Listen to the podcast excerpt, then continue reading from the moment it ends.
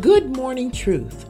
One of the most difficult scriptures in the Bible to embrace is Romans 8:28, which tells us all things work together for the good of them that love the Lord. Sometimes things don't work according to the way that we think they should go. God sometimes doesn't seem to work as quickly as we would like him either.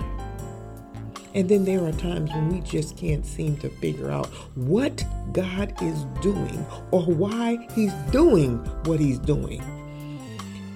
But if you think that God sometimes moves a little slow, just imagine how much slower He would move if He had to clear His plans through all of us.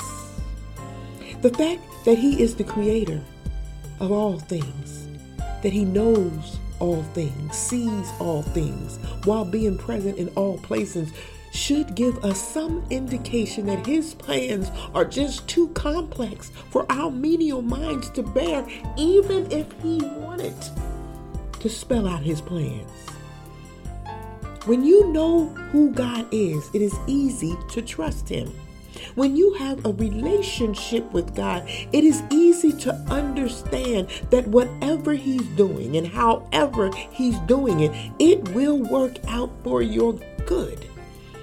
See, it's easy to say and sing about your faith in God when everything is going well.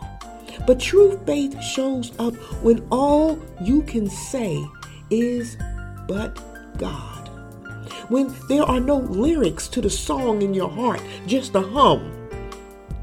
Someone told me just yesterday that a faith that can't be tested can't be trusted.